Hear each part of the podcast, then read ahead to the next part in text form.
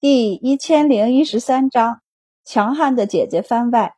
白锦行盘算着正餐前能吃些什么，叫来伙计问道：“你们店里的点心好吃吗？有炙烤肉吗？下雨天吃炙烤肉最合适了。”伙计一听便知道这位懂得吃，立地道：“有呀有呀，我们这里有炙烤羊肉，还有兔子肉。不知小娘子想吃什么肉？”都来一盘，没有猪肉吗？伙计打量一下白景行的衣着，加上他们入住时报的名号，迟疑：“您吃猪肉？吃呀，有的话割一些来炙烤，最好是五花那部分，切薄一点。若有爽口的青菜，也来一份。”换了衣服，神情气爽，才出房门的白若愚听到一楼的说话声。忍不住趴在栏杆上往下看，啧啧两声道：“你这是不与我们一起用晚食了？”白景行仰头看了他一眼：“我这是餐前的点心，懂不懂？这么多肉，还是餐前的点心？”白若愚摇头：“等回京城，你打算胖成一个球回去见叔父和婶娘吗？”白景行问他：“你吃不吃？”白若愚咽了咽口水后道。吃，你等着，我去叫李学兄他们。白若愚噔噔的跑走了。白景行这才扭头问汪韵：“汪娘子，你刚才找我想说什么？”汪韵无语，他顿了好一会儿，才想起自己的目的。白娘子，韦先生是我叔父为我父亲延请的幕僚，只是没想到他会临时改主意，与娘子们一同上京。其实白景行自己都没想到，他点了点头，示意汪韵继续。韦先生一生郁郁不得志，一直漂泊在外，我是想让他安度晚年的，所以能不能请白娘子劝一劝他，让他与我们一起离开？啊！白景行一脸的迷茫，我如何能劝他？韦先生，他比我还年长，他做的决定自是自己思量过的。我既没有立场，也没这个智慧劝他呀。能被汪家请去做幕僚的，必是学识渊博的人，人家还阅历丰富，怎么会听他的劝？白景行直接拒绝。汪娘子再找别人吧。不过他顿了顿后道：“合作这种事情，是你情我愿的便好。汪娘子拿出诚意，就算不成。”也问心无愧了。韦先生若是不答应，肯定是有其他打算，又何必勉强呢？汪韵皱眉，似笑非笑道：“我请白娘子相劝韦先生，却没想到白娘子会反过来相劝我。看来白娘子也想韦先生追随了。”白景行闻言挑眉，他从小在明学读书，年少时糊涂。可没少和同窗们明争暗斗。汪韵这话说的又不隐蔽，他神情也冷淡下来，抬手给自己倒了一杯茶后道：“韦先生这样的有识之士，他若愿意追随我，我自然恭敬待之。你，汪韵豁地从椅子上站起来，正要说话，一道声音插了进来：“白妹妹。”汪韵扭头看去，见是杨泽之。他不知何时下楼，正站在楼梯处看着他们，他不由眼眶一红，委屈的叫了一声：“杨公子。”杨泽之只扫了他一眼，微微点了点头，便去看白景行，露出笑容来。我听若愚说，你点了许多吃的。白景行和汪韵一起扭头看他，先是看见了杨泽之，然后便盯着汪韵红了的眼眶看。他若有所思地摸了摸下巴，杨泽之见他光盯着汪韵不说话，便上前在他眼前挥了挥：“与你说话呢，想什么呢？”“哦，没什么。”白景行回神，起身道：“我肚子饿了，也不知何时才能用晚饭，所以便先点了一些东西吃。”杨泽知道这几日委屈你了，我让东方去打听消息了。明日我们去县衙和县学里拜见县令和教谕，他去找房子，若有好的定下来，我们就搬进去。你可以好好的休息休息。”汪运见他们两个自顾自的说话，眼睛变红了。从昨晚开始，他一直压抑着自己，这会儿终于有些压不住了，不由叫道：“杨公子！”杨泽之回头看着他，微笑道：“韦先生如何选择？自然要问韦先生。汪小姐找我白家妹妹是没用的。您说我说的对吗，韦先生？”汪运这才发现，他的目光看的不是他，而是他身后。他回头看去，这才发现韦先生站在他身后。韦先生刚换了衣裳出来。并不知前情，所以一脸茫然，问我什么？杨泽之取了一个茶杯倒茶，放到对面，请他坐下饮茶，笑道：“汪家请韦先生出山，但韦先生现在跟着白妹妹，汪家有些不满，所以我想，此时你们三家都在此，不如把话说开，也免得将来误会。”汪运脸色涨红，连忙摇手道。没有没有，我们汪家并没有不满，杨公子误会了，那是在下误会了。但三家既然都在此，不如还是说明白了好。韦先生就摸着胡子沉思起来，他看看汪运，又看看白景行，然后看向杨泽之的脸，啧了一声。他这是不小心沦为人家争风吃醋的工具。韦先生挥挥手道：“我一个都不跟。”他扭头与汪运道：“汪家的小娘子，我从未应承过你叔父要做你汪家的幕僚。我会出山，是因为你叔父说，现在外面的世界与几年前大有不同，日新月异，漕运开通，坐上船一日便能到千里之外，极迅速。”他又扭头看向白景行，露出笑容：“我看白家的小娘子。”也不是真的要让我追随，不会是嫌弃我跟在身边，特意说了话气走我吧？不过我脾气好，不会被气走的。白景行无语，您脾气还真好。不过我请您做幕僚，怎么就要生气了？也是，韦先生摸着胡子，若有所思的道：“有志不在年高，自然有能力请我的，自然也不在年龄上。”我怎能凭此就生你的气呢？杨泽之拱手冲韦先生深深一揖，道歉道：“刚才是小子出言不逊，将韦先生扯入纷争之中，还请韦先生见谅。”韦先生便摸着胡子哈哈大笑起来，不在意的挥手道：“罢了，今晚你请我吃一顿，我便原谅你了。”杨泽之笑着应了一声是。然后扭头看向还红着眼圈的汪运，同样行了一礼，抱歉道：“汪小姐，刚才多有得罪。我知道你和汪家不是那个意思，不过是见你为难我白家妹妹，这才情急说了不好听的话，抱歉。”汪韵的眼眶却更红了，她看了一眼白景行，转身便跑。哎，白景行蹙眉，他不会有事儿吧？他是去客房里找他叔父了，又有丫鬟随侍，应该不会有事儿。杨泽之安慰他，白景行放下心来，这才想起他刚才那句话的意思来，脸有些发烫。不过韦先生在此，他便是有许多的话想问，也不好出口。杨泽之却没留意，见他脸红红的，便伸手去摸他的额头，有些烫，是不是发烧了？他忧虑起来，莫不是着凉了？白典行一把抓下他的手，没有，可真有些烫。你虽懂医术，但医者不自医，你说不定没察觉出来。但发烧与否，我还是能判断出来的。白典行脸色更红，却坚定的道：“我没发烧。”一旁的韦先生牙酸了一下，转身便走。你们慢慢蒸吧。我先回房了。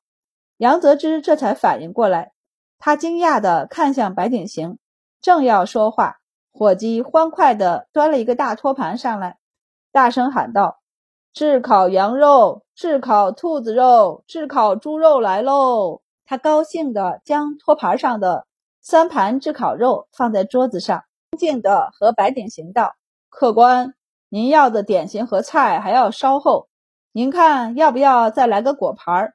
这吃了炙烤肉啊，再吃些果子，解腻最好不过了。”白景行大松了一口气，立即道：“来两盘。”好嘞，伙计拿着托盘儿，又欢快地退下了。韦先生也不走了，回身坐到桌边。看着三盘炙烤肉，道：“白小娘子会吃啊，这炙烤肉一看就好吃。”白景行忙抽了一双筷子给他，同吃同吃。杨泽之努力地压住上翘的嘴角，却还是含着明显的笑意道：“韦先生若喜欢，明日杨某也请。”杨泽之叫来伙计，点了一桌子的菜，大家都饿了，今天便提前用饭吧。多吃些。楼上闹得差不多了的白若愚四人终于下来，看到桌子上摆着的炙烤肉，立即赞白点行，还是白学妹想的周到。用饭前先来一盘炙烤肉。白景行听着这话怪怪的，不过杨泽之给他加了一块肉后，他就没空想这些了。吃了三天干粮，真的好饿呀。汪家叔父。一直到他们吃饱喝足时才出来。汪山恒看到他们竟然已经用完饭，微微一愣。现在才到用饭的时辰吧？而且他疑惑地看向和他们坐在一起的韦先生。韦先生不是和他们一起的吗？怎么和杨泽之他们一起用饭了？不过念头也只是一闪而过。他笑着上前和众人见礼。汪运低着头跟在后面，显然没告诉他叔父之前发生的事儿。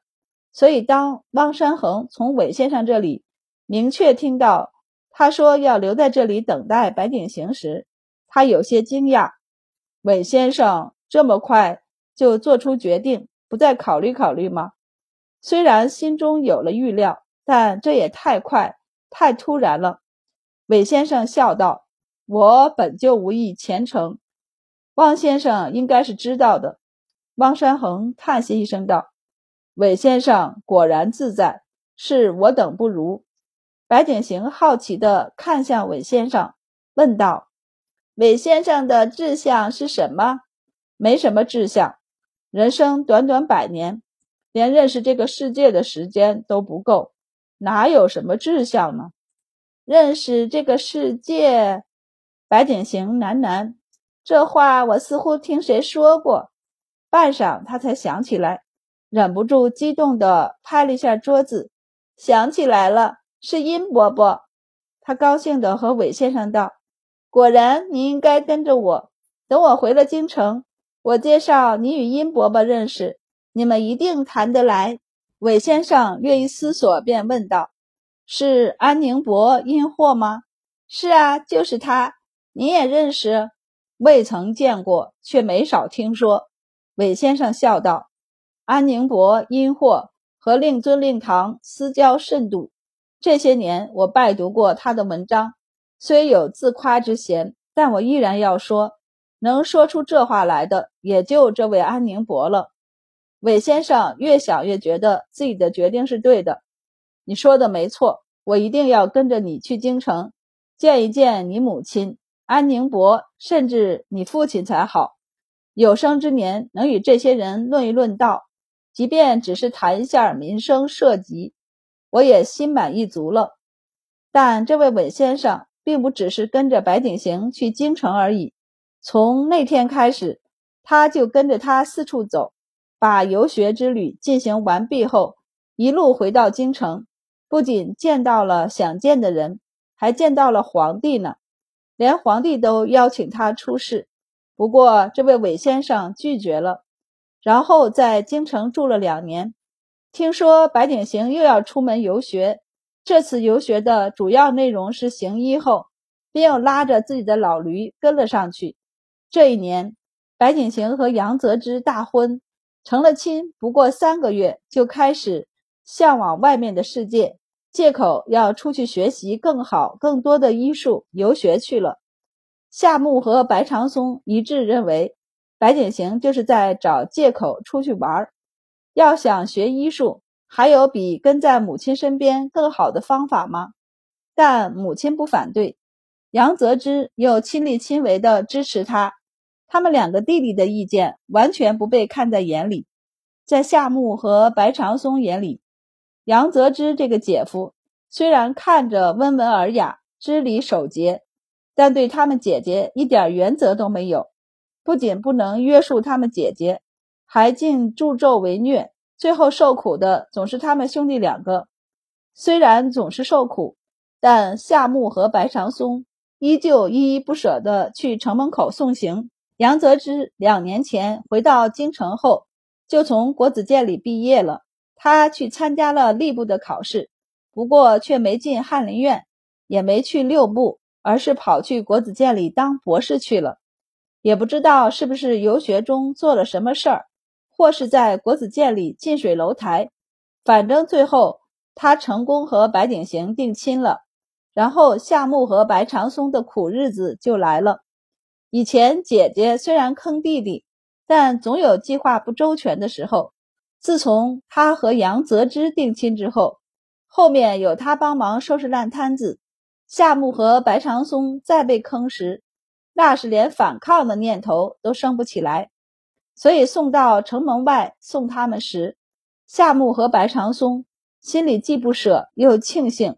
心情复杂的很，他们一点儿也不想体会这种复杂的情绪，而他们不知道，这次所谓的出门游学，只是开启了白景行一生旅程的起点而已。从这以后，他们夫妻回京的次数虽然多，但待的日子却不长。走完南，走东，再走北，再往西，不仅顺着当年他们父母西行的路线。一路到了高昌，回来后没两年，还坐着海船又一次西行，说是想要试一试，是不是真的能从海上到达陆路往西到达的地方。杨氏的宗子就这么被他拐着往外走，让夏木和白长松兄弟俩每次去走亲戚时都有些不自在，深觉对不住杨家。他们姐夫之前读书多厉害一个人啊，有做丞相的美志啊。可惜他履历中最多的记录便是国子监博士、国子监侍讲、国子监司业。侍讲和司业的任职期还特别短，一年多两年就辞官，然后包袱款款的又离开。但是好羡慕啊！白景行是家中唯一的一个未曾出世。便能够过上他们父母一直梦寐以求生活的人。他将大晋的许多东西带了出去，但带回来的东西更多，尤其是周满喜欢的植物。因为动物这种东西不好活着带回来，所以他最喜欢带的是植物。因为不带盆，他还能带种子。只要记下他们在当地的种植方法，就可以拿回大晋再培育。培育出来再交给母亲便是。因为有白景行，周满的收入事业快速的进展着。因为他不仅自己找这些东西带回来，还给他认识的、见过的每一个人介绍他的母亲，表示只要带去的植物，哪怕是种子他没见过的，都可以用其和母亲交换金银绸缎，甚至是看病的资格。不过建议他们交换金银绸缎。因为大海那头的地方距离大晋实在是太远了，病人坐这么久的船跑去找他娘，还不一定能在京城碰上，完全是找死吗？说不定还没到大晋就死在了路上。夏木和白长松一边被欺负，一边羡慕着姐姐，看着他因为到处游玩，扬我大晋国威，被封为鸿胪寺郎中，从五品，领使臣之责。杨泽之同样被封为郎中，统领使臣之责。夏目和白长松对此只有一个想法：好羡慕啊！他们也想出去走着走着就当上官儿。